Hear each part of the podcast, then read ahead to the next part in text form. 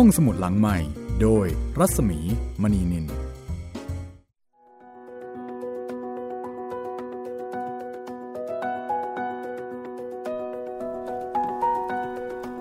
สวัสดีค่ะ ต้อนรับคุณผู้ฟังเข้าใช้บริการห้องสมุดหลังใหม่กันอีกครั้งหนึ่งนะคะ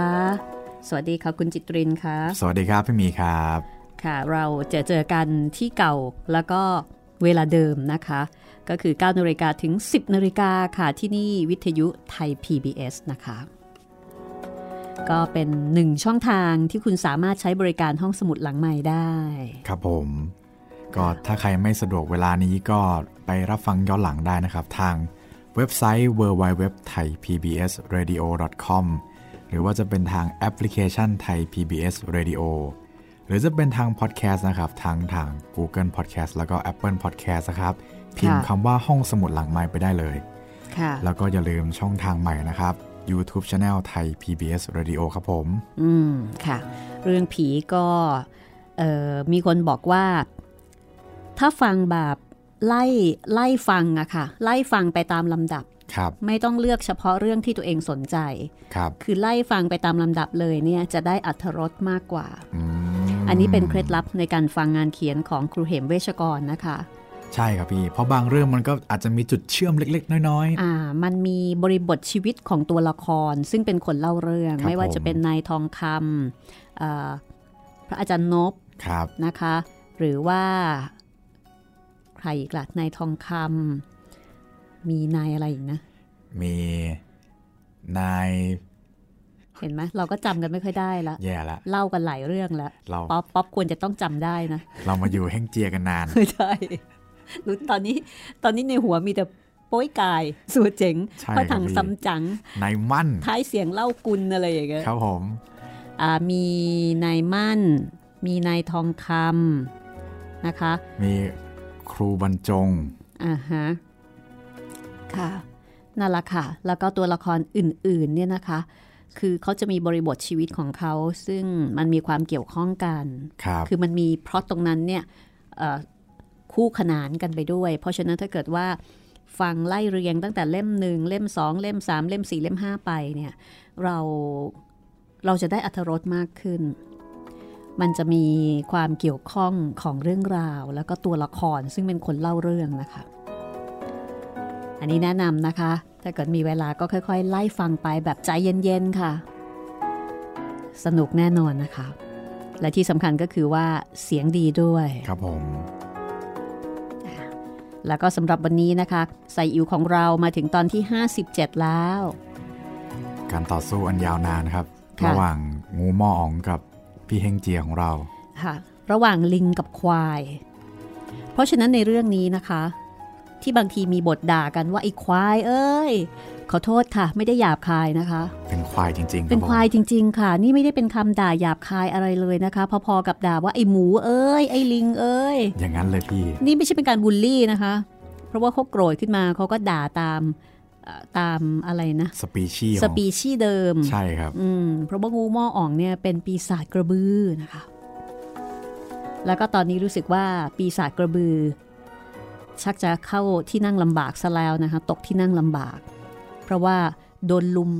โดนรุมหลายฝ่ายโดนล้อมจับครับค่ะ เพราะว่าฤทธิ์เยอะเหลือเกินนะคะ ใครจับก็ไม่ได้ ก็มีทหารของพระยูไลหรือว่าพระพุทธเจ้าในเรื่องเนี่ยมาคอยดักจับสกัดอยู่แทบทุกทิศทุกทางเลย ผมว่าสงสัยจะไม่รอดแล้วครับพี่ โดนขนาดนี้ อืม ก็เวลามันก็พอสมควรแล้วนะคะ กับการต่อสู้ฟาดฟันกันมา ใช่ครับพี่ กับอีกแค่เรื่องของพัดอันเดียวนี่แหละแหมทำไมให้กันไม่ได้ก็ไม่รู้แหมนะ ลากยาวกันเป็นสัปดาห์เลย เพราะฉะนั้นวันนี้คิดว่าน่าจะปิดบัญชีได้นะคะสำหรับกรณีของงูหม้ออ๋อง แล้วก็พัดวิเศษในการที่จะมาพัดเรียกลมเรียกฝน เพื่อที่จะช่วยดับไฟค่ะ ถ้าพร้อมแล้ว ไปฟังกันต่อเลยก็แล้วกันนะคะว่าศึกครั้งนี้งูมออ๋อง จะเสร็จเรียบร้อย อย่างที่ทางฝ่ายเฮงเจียหวังเอาไว้หรือเปล่า ติดตามได้เลยค่ะ กับไสอิ๋วตอนที่ 57 ค่ะ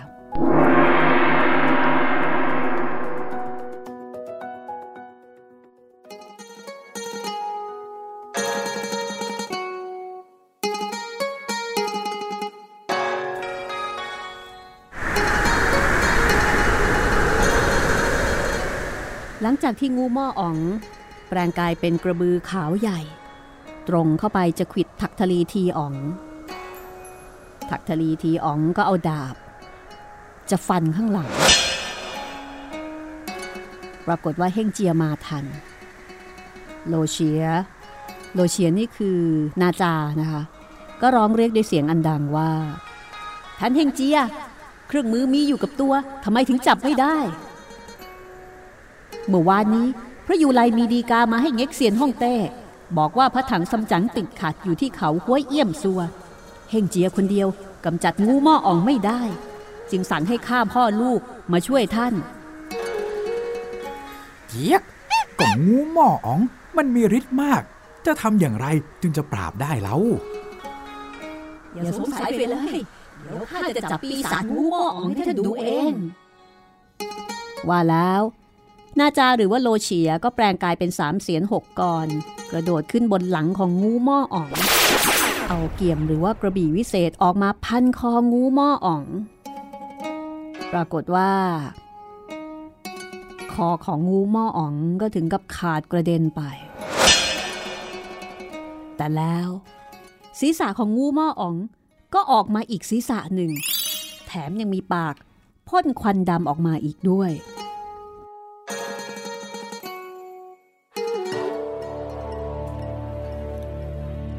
ตอนนี้ ในตาของงูหม้ออ๋อง แดงดุดแสงอาทิตย์ โลเชียเห็นดังนั้นก็เอาเกี่ยมฟันลงไปอีกทีหนึ่งคอก็ขาด ศีรษะตกลง แต่แล้ว ศีรษะก็งอกออกมาอีกทันที คือพอตัดก็งอกใหม่ โลเชียหรือว่านาจา ฟันซ้ำสิบที ศีรษะก็งอกมาทันทีทั้งสิบทีเหมือนกัน คือฟันแล้วงอกฟันแล้วงอกใหม่ โลเชียก็เลยเอาจักรไฟวิเศษ แขวนที่เขาของงูหม้ออ๋อง ไฟก็ลุกติดเขานั่น งูหม้ออ๋องดิ้นรนกลิ้งเกลือกร้องด้วยเสียงอันดัง จะใคร่แปลงตัวหนีแต่ว่าถักทลีทีอ๋องเอากระจกวิเศษส่องจับไว้ทำให้แปลงไม่ได้ งูหม้ออ๋องก็ถึงกับสิ้นฤทธิ์ร้องขอชีวิต โอ้ย โอ้ยท่านโลเฉีย ไว้ชีวิตข้าด้วยเถอะข้าขอยอม ปฏิบัติตัวตามคำสอนของพระพุทธเจ้าแล้วหากเจ้ารักชีวิตก็จงรีบเอาพัดออกมาโดยเร็ว พัดที่ว่านั่น อยู่ที่เขา ภรรยาของข้ารักษาไว้ โลเฉียเห็นงูหม้ออ่องพูดดังนั้น ก็เอาเชือกวิเศษออกร้อยจมูก แล้วก็จูงมา เพราะว่าตอนนี้เป็นควายแล้วนะคะ ก็จูงจมูกมา เฮงเจียเจ้ากิมกังทั้งสี่แล้วก็หมู่เทพพยดาเทพารักษ์ทั้งหลาย เจ้าเขา แล้วก็โป้ยกาย รวมไปถึงทหารผี ก็พร้อมกันที่ถ้ำปอเจียวตอง พอไปถึง งูหม้ออ่องก็ร้องบอกภรรยานางล่อซัว ให้เอาพัดออกมาไถ่ชีวิต นางล่อซัวได้ยินสามีร้องเรียกก็ถอดเครื่องแต่งตัว ทองแหวนทิ้งเสียทั้งสิ้นผลัดเครื่องนุ่งห่ม เป็นชี มือถือพัดออกมาจากประตู คุกเข่าลงกับพื้น แล้วก็บอกว่า ขอท่านได้กรุณา ไว้ชีวิตเราสองคนผัวเมียด้วยเถิดข้าเอาพัดมาถวายให้กับซึงเฮงเจียแล้ว ขอให้สำเร็จกิจที่ต้องการนั้นเถิด จากนั้นเฮงเจียก็เข้าไปรับพัดวิเศษมาจากนางล่อซัว จากนั้นก็เหาะกลับมายังสำนักที่พระถังซัมจั๋งคอยอยู่ สรุปว่า ได้สัทีหลังจากที่ต้องฟาดฟันกันมาหลายยกนานสองนาน ข้างฝ่ายพระถังซัมจั๋งกับสัวเจ๋ง นั่งชะเง้อชะแงะคอยดูอยู่นาน ก็ไม่เห็นเฮ่งเจียกับโป้ยไก่จะกลับมาสักทีพระถังซัมจั๋งก็มีความทุกข์ร้อนไม่สบายใจ แลไปก็เห็นเมฆเป็นรัศมีลอยมาเต็มทั้งฟ้าจวนจะถึง พระถังซัมจั๋งก็ตกใจ ตายละ นั่นกองทัพที่ไหนยกมาอีกแล้วนั่นน่ะสัวเจ๋งมองไปจำได้ก็บอกกับพระอาจารย์ว่า ท่านอาจารย์ นั่นคือเท้ากิมกังทั้งสี่กับเจ้าเอียดทีหลักเต็งหลักกะ เจ้ารักษาธรรมทั้งหลาย และเทพพยาดาอารักษ์ทั้งหลาย ส่วนคนที่จูงงูหม้อออกมานั้น คือโลเฉีย ท้ายจื้อที่ถือกระจกนั่น คือถักทลีทีอ๋อง พี่เฮ่งเจียแบกพัดวิเศษมากับเจ้าเขา นั่นโป้ยกาย พระถังซัมจั๋งได้ฟังดังนั้น ก็จัดแจงครองจีวรออกมาคอยรับกับสัวเจ๋ง พอท่านเหล่านั้นมาถึงพร้อมกัน พระถังซัมจั๋งก็ย่อตัวลงขอบคุณ อัตมาภาพบุญน้อย ไม่ควรให้ท่านทั้งหลายได้ความลำบากมาถึงนี่ เจ้ากิมกังทั้งสี่ก็บอกกับพระถังซัมจั๋งว่าข้ามีความยินดีด้วยท่าน ขอให้สำเร็จซึ่งมรรคและผลเถิด พระยูไลเจ้า มีรับสั่งให้พวกข้ามาช่วยท่าน ท่านจงอย่าได้เกียจคร้าน พระถังซัมจั๋งย่อตัวคำนับรับคำเฮงเจียก็เอาพัดวิเศษเดินเข้าไปใกล้เขา จากนั้นก็ยกพัดขึ้นโบกเต็มแรงไปทีหนึ่ง ปรากฏว่า ไฟนั้นก็ค่อยๆ ราบแล้วก็สงบลง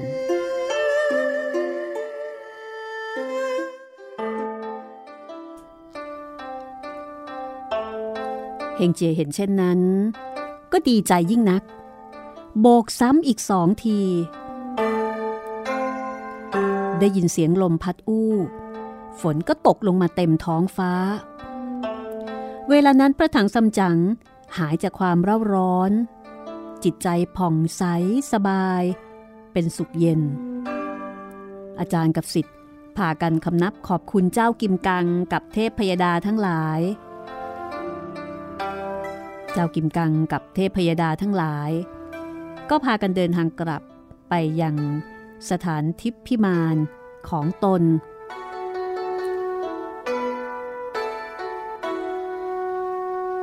หมูลักเตงลักกะ ก็คอยตามรักษาพยาบาลพระถังซัมจั๋งถักทลีทีอ๋องโลเฉียก็จูงงูหม้ออ๋องไปกราบทูล เย็กเซียนฮ่องเต้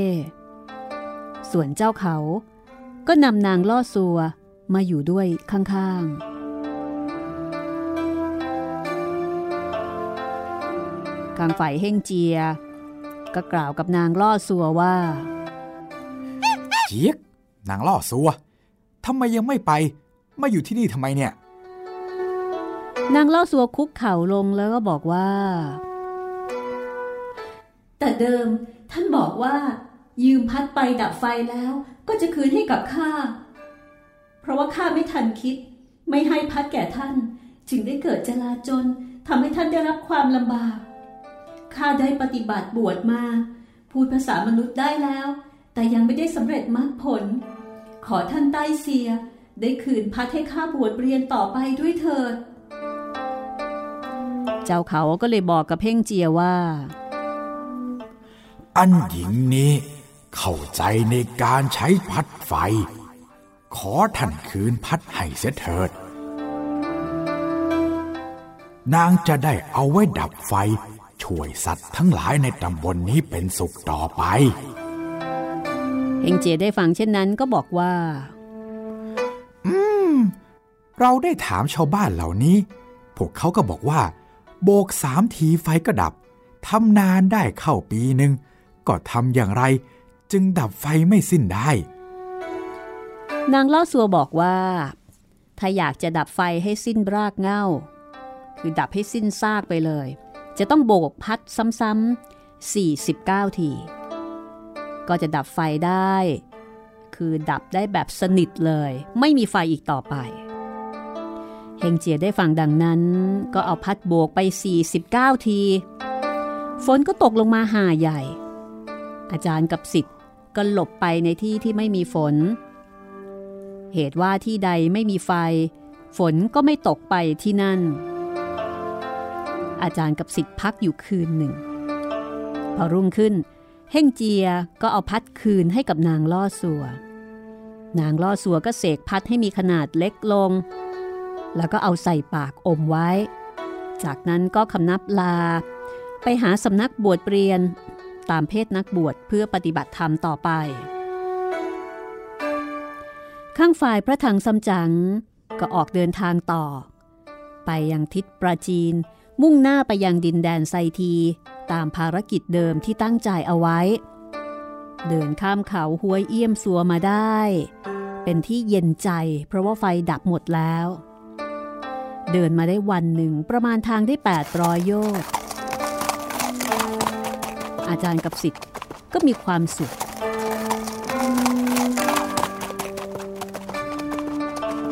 จนกระทั่ง จวนจะสิ้นฤดูฝน เข้าฤดูหนาว เดินมาได้อีกหน่อยหนึ่งแลเห็นกำแพงขวางหน้า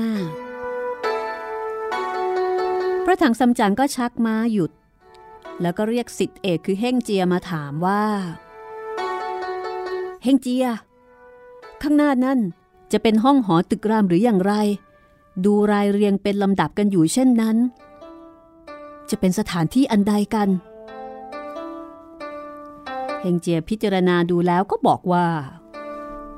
อาจารย์สงสัยว่าจะเป็นบ้านเมืองที่มีกษัตริย์ปกครอง พระถังซัมจั๋งได้ฟังดังนั้น ก็ให้ม้าเดิน ประเดี๋ยวหนึ่ง ก็มาถึงประตูเมือง แลไป เห็นถนนหนทางเรียบร้อย มีผู้คนค้าขายเสื้อผ้าแพรพันต่างๆ ตอนที่กำลังเดินมาเห็นพระสงฆ์สักยี่สิบรูป ที่ต้องจำคือคาโซ่ตรวนทุกๆองค์ เที่ยวบินทบาท ดูหน้าอุจจาดสังเวชพระถังซัมจั๋งเห็นเช่นนั้นก็ถอนใจใหญ่ เรียกเฮงเจียมาสั่งว่า นี่เฮ่งเจีย เจ้าจงไปถามดูสิว่า พระสงฆ์เหล่านั้น มีโทษอันใด จึงต้องถูกจองจำเช่นนั้นเฮงเจียก็เลยเดินเข้าไปใกล้ แล้วก็ร้องถาม เจี๊ยก พระสงฆ์เหล่านั้นน่ะ พวกท่านมีโทษอย่างไรเหรอ ถึงโดนจำโซ่ตรวนขือคาดังนี้ พระสงฆ์เหล่านั้นก็คุกเข่าลงบอกว่า อาตมาภาพทั้งหลายนี้ ต้องโทษโดยไม่มีเหตุอาตมาภาพทั้งหลาย อยู่วัดกิมกวางยี่ เลี้ยวมุมกำแพงนั่นก็ถึง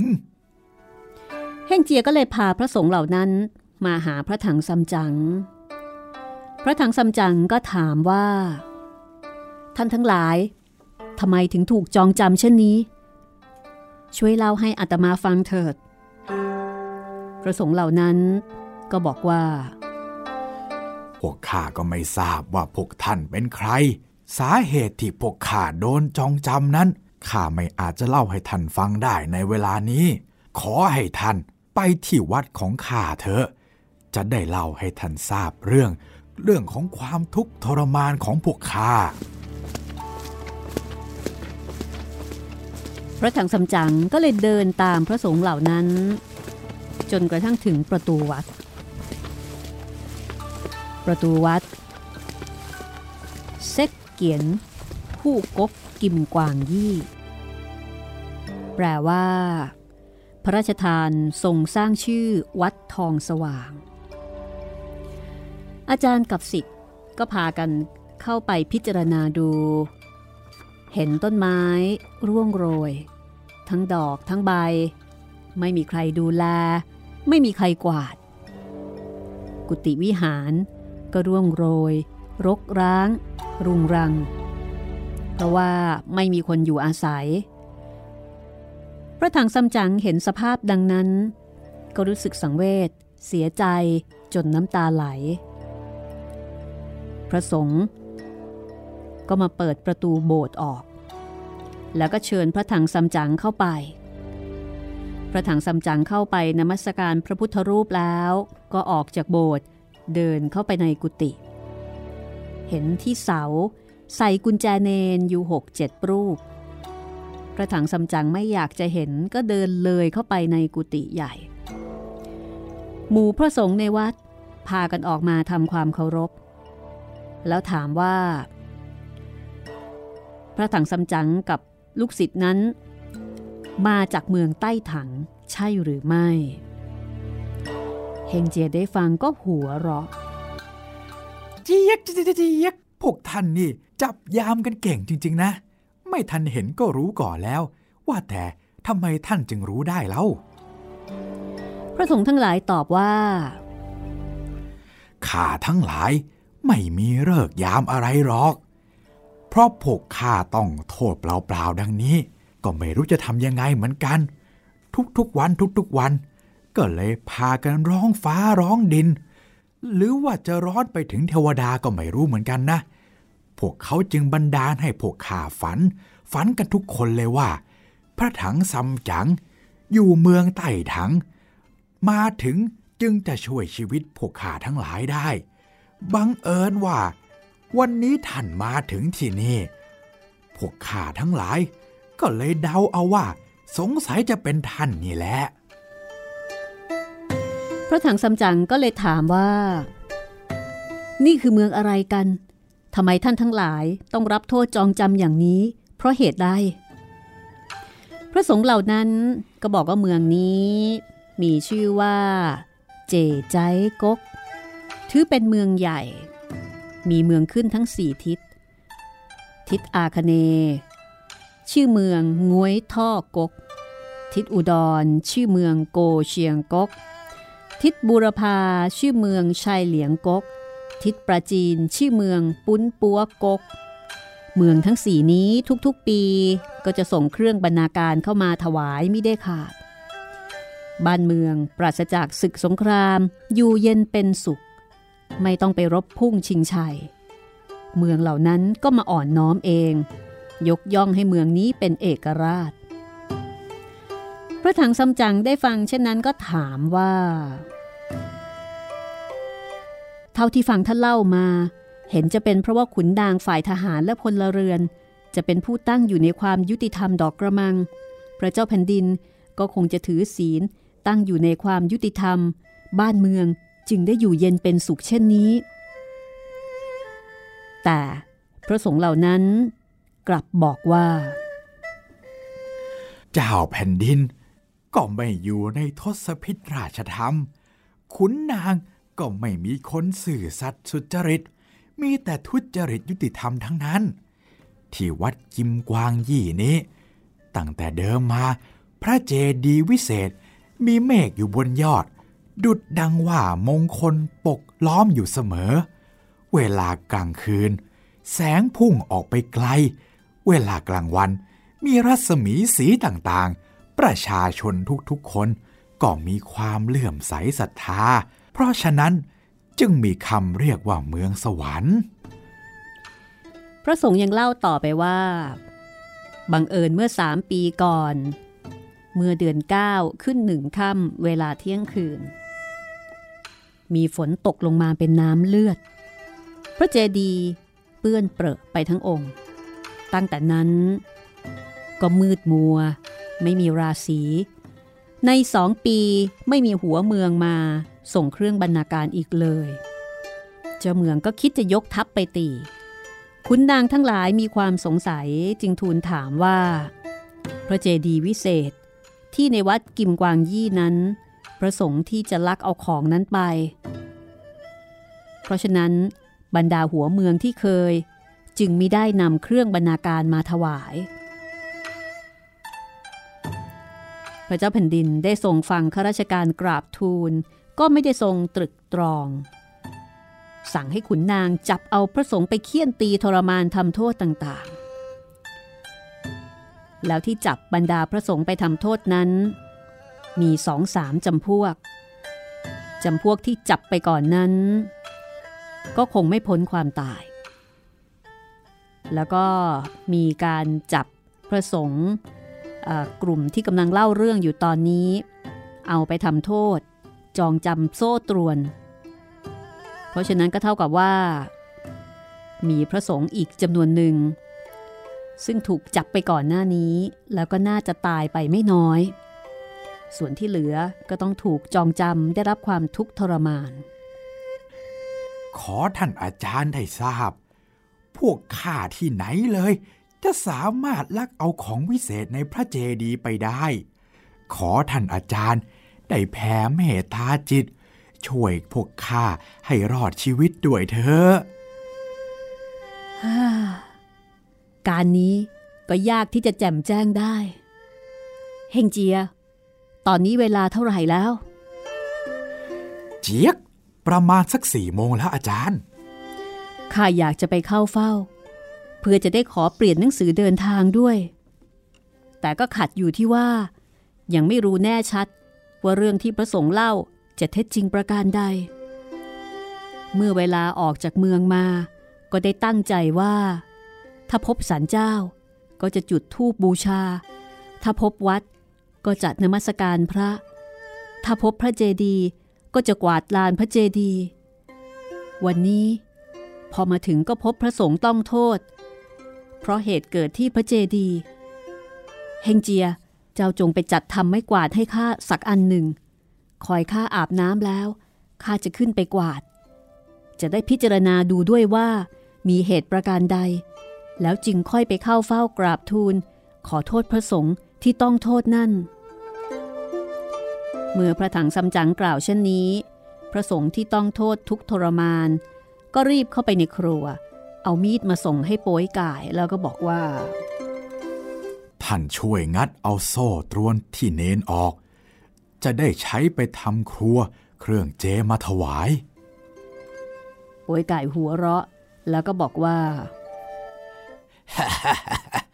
เอามีดพระมาทำไม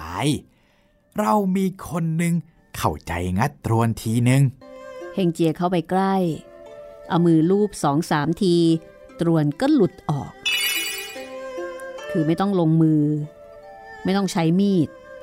ลูบนิดเดียวก็หลุดออกได้แล้ว สามเณรก็เข้าไปในครัว ต้มน้ำทำกับข้าว เสร็จเรียบร้อย ก็ยกน้ำร้อนน้ำชามาถวายเฮงเจียโป้ยกายซัวเจ๋งก็ได้กินอาหาร ซึ่งก็เป็นอาหารเจ พอเสร็จเรียบร้อย ก็ได้เวลาพรบค่ำ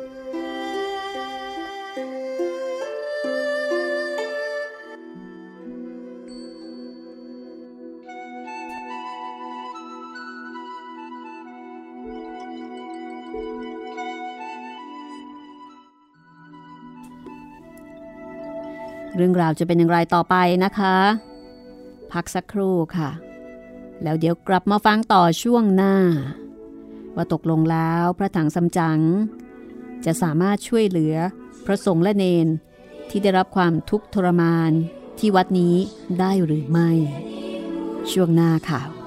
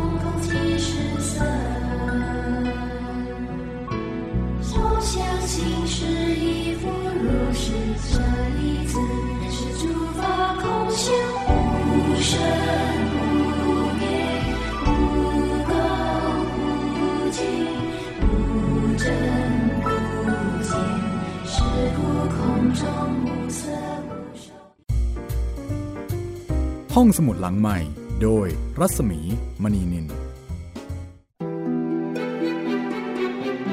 สัมผัสเสียง สัมผัสดนตรี ให้คุณได้สุนทรีกับเรื่องราวและบทเพลงคลาสสิก ในรายการ Gen Z and Classical Music ทุกวันเสาร์ 14 นาฬิกาางไทย PBS Digital Radio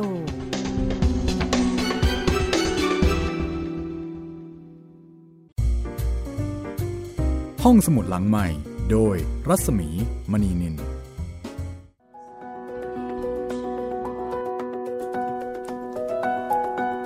มาถึงช่วงที่2แล้วนะคะ ของตอนที่ 57 ของไซอิ๋วค่ะ ความวัวยังไม่หายอะหายแล้วสิหายไปแล้วไม่ใช่ความวัว ความควาย ความควายครับ ความควายหายไปแล้ว อันนี้ความวัวหรือเปล่าไม่ใช่ ไม่ใช่ครับพี่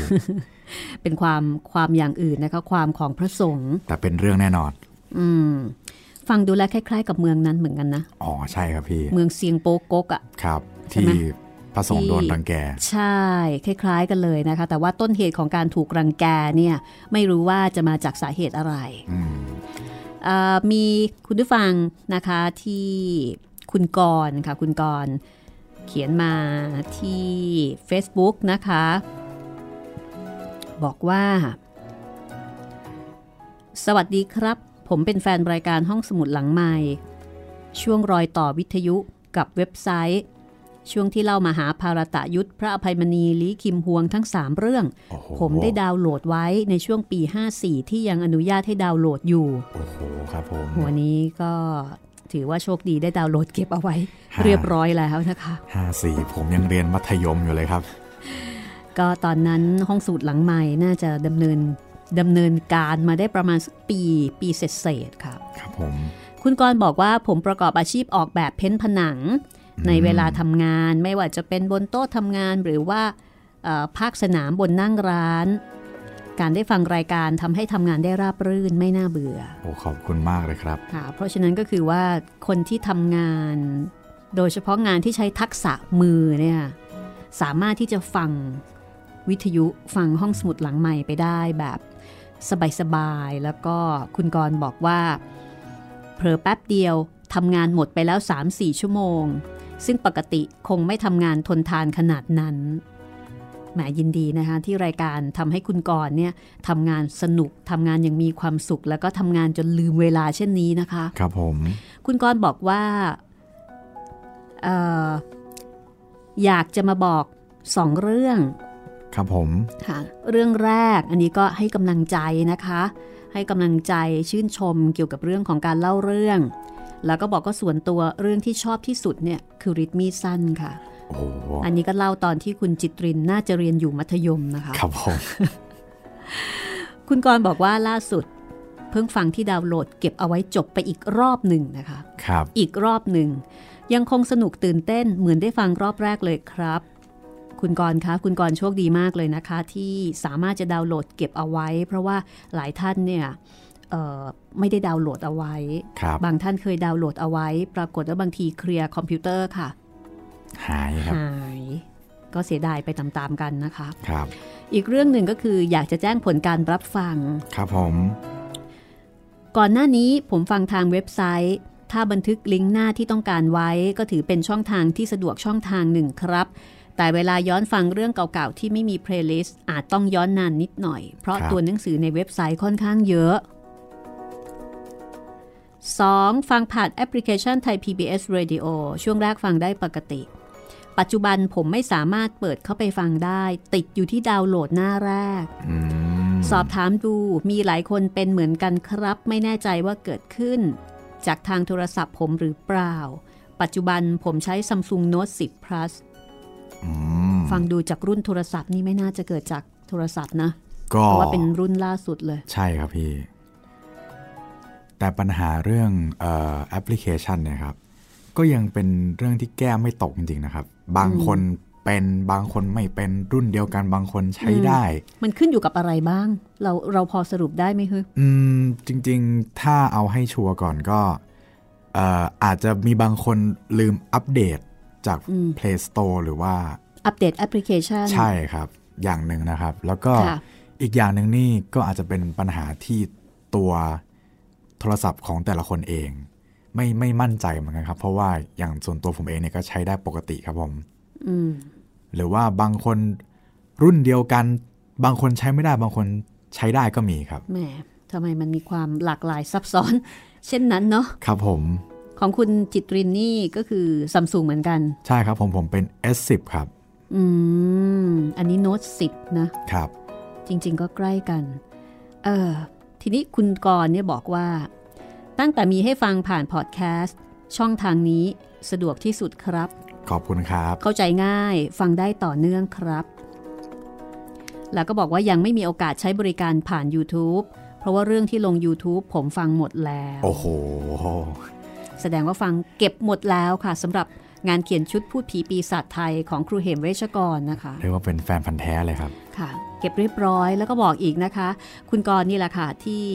แนะนำนะคะบอกว่าเรื่องของครูเหมชอบมากครับ ยอมรับว่าก่อนหน้านี้เคยฟังแยกเป็นตอนๆจากที่มีหลายๆ คนเล่าผ่านหลายช่องทางอืมทีแรกรู้สึกว่าไม่สนุกเลย ผีหลอกนิดเดียวครับ หลายอย่างฟังแล้วไม่เข้าใจเนื้อหา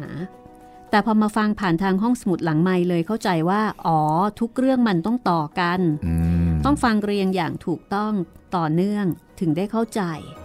และมีความผูกพันกับตัวละครอย่างทองคำคุณนบนายมั่น กลายเป็นเรื่องที่ชอบที่สุดเรื่องหนึ่งเลยครับ โอ้ค่ะ ส่วนไซอิ๋วช่วงนี้ฟังทุกวันเลยครับ นอกจากที่เคยเอ่อดูผ่านซีรีส์ภาพยนตร์หลาย ๆ เวอร์ชั่นที่ตีความต่าง ๆ กันไปอืม พอมาฟังฉบับที่ห้องสมุดหลังไม้เล่าถึงเนื้อหาจะเหมือนเดิม แต่ก็ได้ความรู้สึกใหม่ๆ ที่สนุกแตกต่างจากที่เคยชมครับ เพิ่งฟังรายการย้อนหลังช่วงส่งท้ายปีเก่าต้อนรับปีใหม่ ฟังจบเลยอยากเขียนมาบอกความรู้สึกบ้างครับ คุณกรนี่เขียนมายาวให้รายละเอียดมาแบบ สมบูรณ์มากนะคะ ต้องขอขอบคุณมาก ๆ เอาไว้ณที่นี้ด้วยนะคะ ขอบคุณมากครับอาจจะเป็นประโยชน์นะคะสำหรับเรื่องของการปรับปรุงเทคนิค แล้วก็เรื่องของการที่เราจะได้คิดค้นเรื่องใหม่ ๆ มาเล่าให้คุณได้ฟังด้วยนะคะ ครับผมค่ะแต่จะว่าไปนะครับพี่ตั้งแต่ทุกๆคนแนะนำเรื่องไหนๆมาเนี่ย พวกเราก็เก็บมาคิดกันต่อเลยนะว่า เอ้ย ต่อไปเราจะเล่าเรื่องอะไรดีวะ ต่อไปค่ะเราจะ เอาอะไรมาเล่าดีอะไรอย่างเงี้ยครับ แนะนำมาได้เลยนะคะ เราก็เราก็อยากทราบเหมือนกันว่าเอ๊ะคุณผู้ฟังนี่มองเรื่องไหนเอาไว้บ้างถ้าเกิดว่ามันไม่ติดในเรื่องของลิขสิทธิ์ พอที่จะเจรจาได้แล้วก็ดูเอ่อจากเหตุปัจจัยหลาย ๆ อย่างเนี่ยก็จะพยายามจัดให้แต่ทีนี้ก็มันก็มีคิวของมันอยู่เหมือนกัน ใช่ครับพี่เพราะมีคุณผู้ฟังก็แนะนำกันมาหลายท่านนะคะ แล้วก็เรื่องที่อยู่ใน list ของเราเองอีก เอาเป็นว่าก็จะค่อยๆทยอย แล้วก็จะสลับผัดเปลี่ยนนะคะ จากเรื่องจีนก็อาจจะไปเรื่องไทยมาเรื่องอินเดีย ย้อนไปเรื่องฝรั่งก็จะได้หลากหลายแล้วก็ไม่เบื่อนะคะ ครับผม แต่ว่าถ้าอยากฟังเรื่องไหนจริง ๆ ครับเรียกร้องกันเข้ามาเยอะๆครับ เดี๋ยวเราทนไม่ไหวเราจะเราเอามาเล่าเองครับ ก็ส่งมาได้ 2 ช่องทางนะคะ ครับผมทางแฟนเพจ Facebook ไทย PBS Radio ครับผม ติดต่อมาได้ทาง inbox เลยครับ หรือว่ามาที่เพจรัศมีมณีนินของดิฉันเองก็ได้นะคะ inbox มาเช่นกันค่ะอะถ้าเช่นนั้นเดี๋ยวเราไปฟังกันต่อเลยนะคะ ดีเลยครับพี่ ค่ะ ว่าตกลงแล้วเนี่ยเอ่อเจดีย์ใช่ไหมใช่ครับ ที่ถูกฝนเลือดตกลงมาจนกระทั่งเปรอะเปื้อนไปเนี่ย ตกลงมันมันเป็นยังไงกันแน่นะคะมันมาจากสาเหตุอะไร เออ มันดูมีเงื่อนงครับำลึกลับซับซ้อนอยู่ เพราะฉะนั้นอะไรอยู่เบื้องหลังที่มาที่ไปติดตามกันได้เลยค่ะ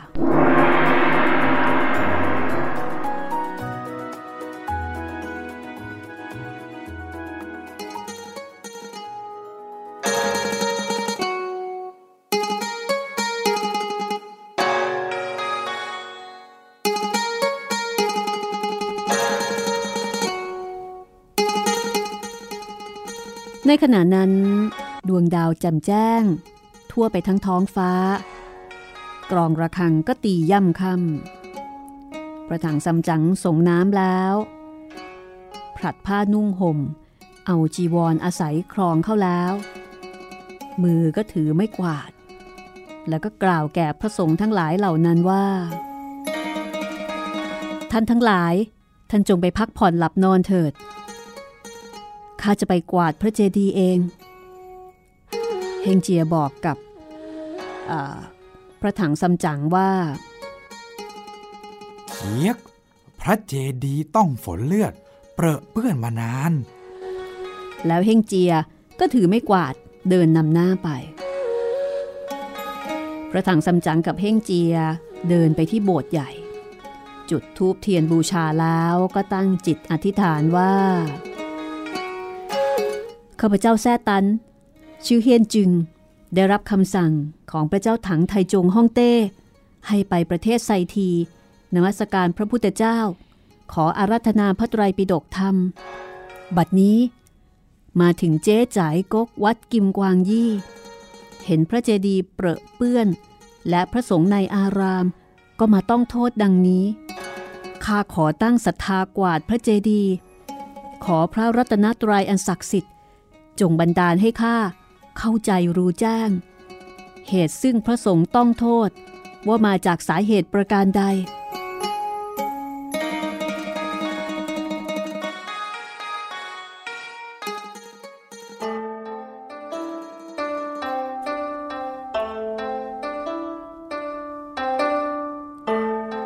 เมื่อพระถังสำจังตั้งสัตว์อธิษฐานแล้ว เฮงเจียก็ไปเปิดประตูพระเจดีย์เข้าไป พระถังซัมจั๋งก็กวาด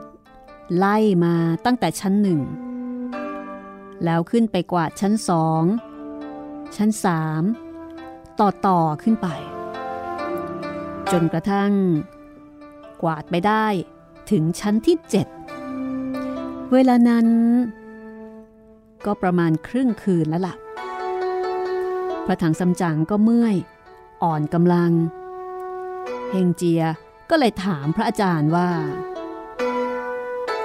อาจารย์ ถ้าเมื่อยก็ให้ข้ากวาดแทนไหมล่ะ เฮงเจีย เจ้าว่านี่สูงประมาณกี่ชั้นกันนี่ อืม ประมาณ 30 ชั้นได้แล้วอาจารย์ พระถังซัมจั๋งบอกว่า ถ้าเช่นนั้น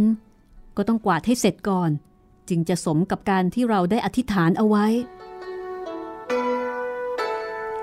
จากนั้นพระถังซัมจั๋งก็กวาดขึ้นไป จนกระทั่งถึงชั้นที่สิบปรากฏว่าก็เจ็บหลัง กวาดต่อไม่ได้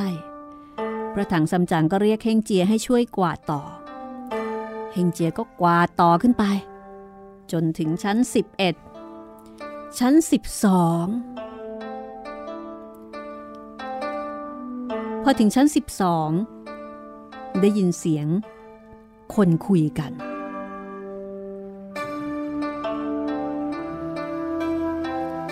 เฮงเจรู้สึกว่ามันชักจะยังไงยังไง ในเวลานั้น ก็ดึกมากแล้ว น่าจะสักประมาณตีหนึ่ง แล้วคนที่ไหน มาพูดกันอยู่บนนี้ สงสัยว่าจะต้องเป็นปีศาจผีร้ายแน่ ๆ เลย เดี๋ยวเราจะต้องแอบขึ้นไปดูสักหน่อยแล้ว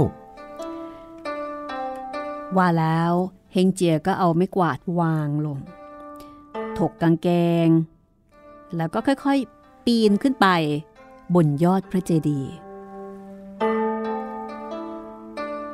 มองไปยังชั้นที่ 13 แลเข้าไปกลางพระเจดีย์ก็เห็นปีศาจสองคนนั่งอยู่ที่นั่น มีถาดถ้วยชามของกินแล้วก็สุราตั้งอยู่ ทั้งสองฝ่ายต่างรินสุราส่งให้กันและกันกิน เฮงเจียเห็นดังนั้นก็เอาไม้กวาดทิ้ง ชักกระบองเหล็กออกจากหู กระโดดไปสกัดประตู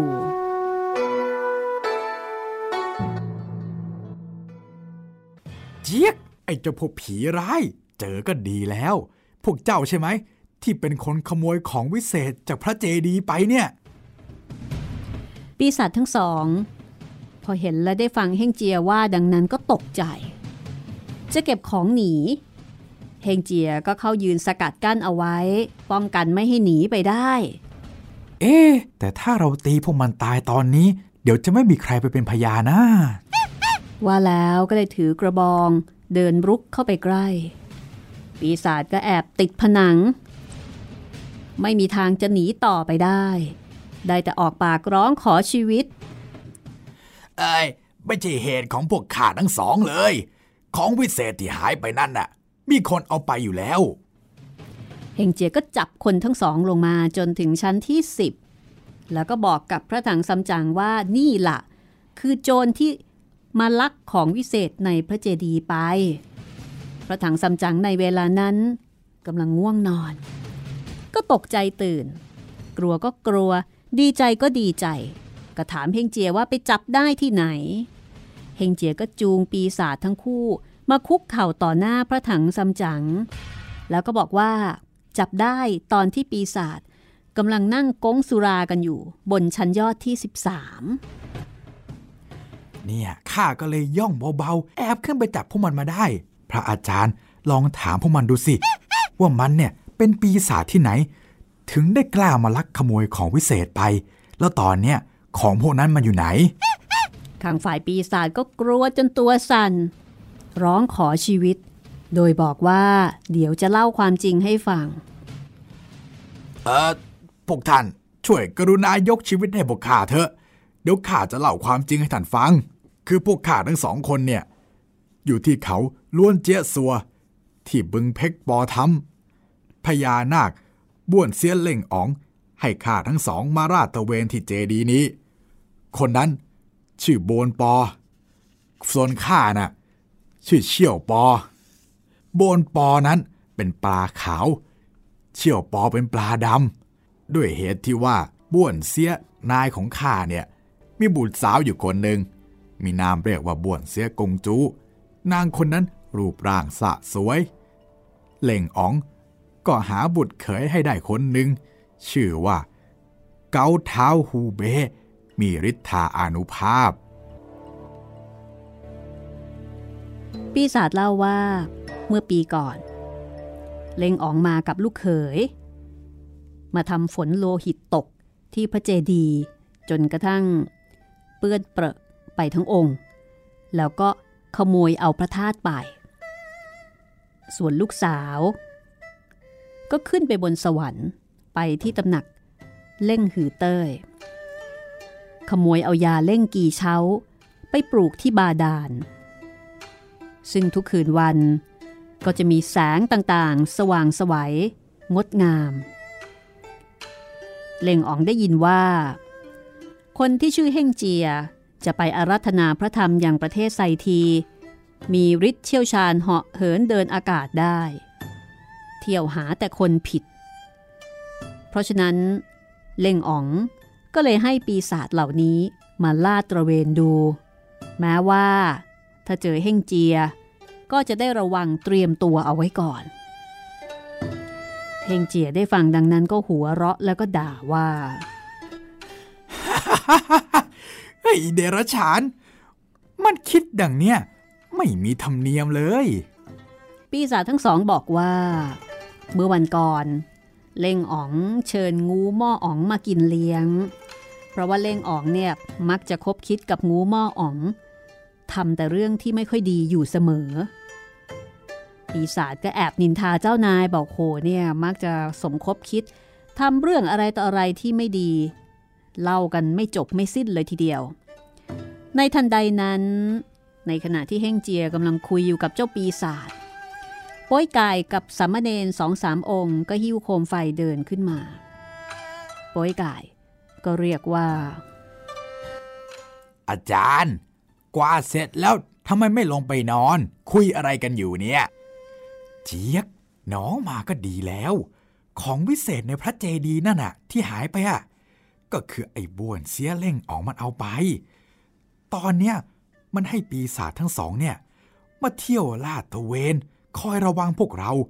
พี่เพิ่งจะจับมันได้เมื่อกี้เอง เฮ้ย ไอ้ปีศาจอย่างนี้ จะเอามันไว้ทำไมเล่าโป้ยกายก็ชักคราดออกทำท่าจะตีเฮงเจียก็ห้ามบอกว่าเดี๋ยวอย่าพึ่งยังรู้เรื่องไม่ตลอดเลย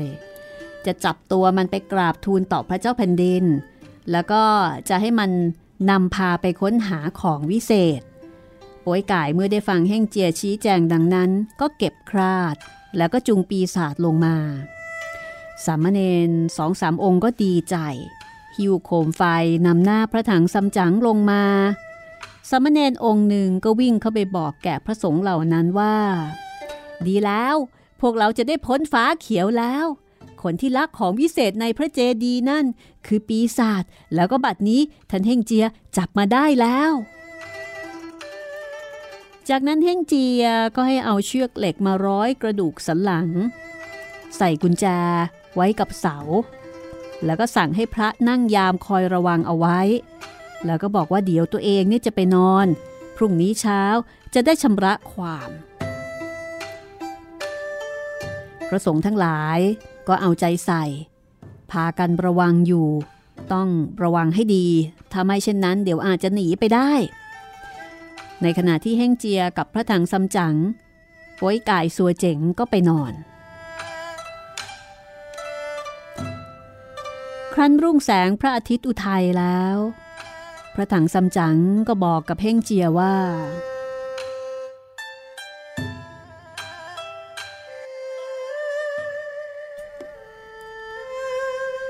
เฮงเจีย ไปเฝ้าพระเจ้าแผ่นดินด้วยกัน เราจะได้ขอเปลี่ยนหนังสือเดินทาง พระถังซัมจั๋งครองจีวรเสร็จแล้ว เฮงเจียก็ถือหนังสือเดินตามไป เอ๊ะพี่ทำไมไม่เอาไอ้สองคนนี้ไปด้วยเรา เราทูลให้ทราบก่อน แล้วก็คงรับสั่งให้มาเอาตัวไปเองแหละ จากนั้นคณะของพระถังซัมจั๋ง ก็ออกเดินทาง มุ่งหน้าไปยังพระราชวัง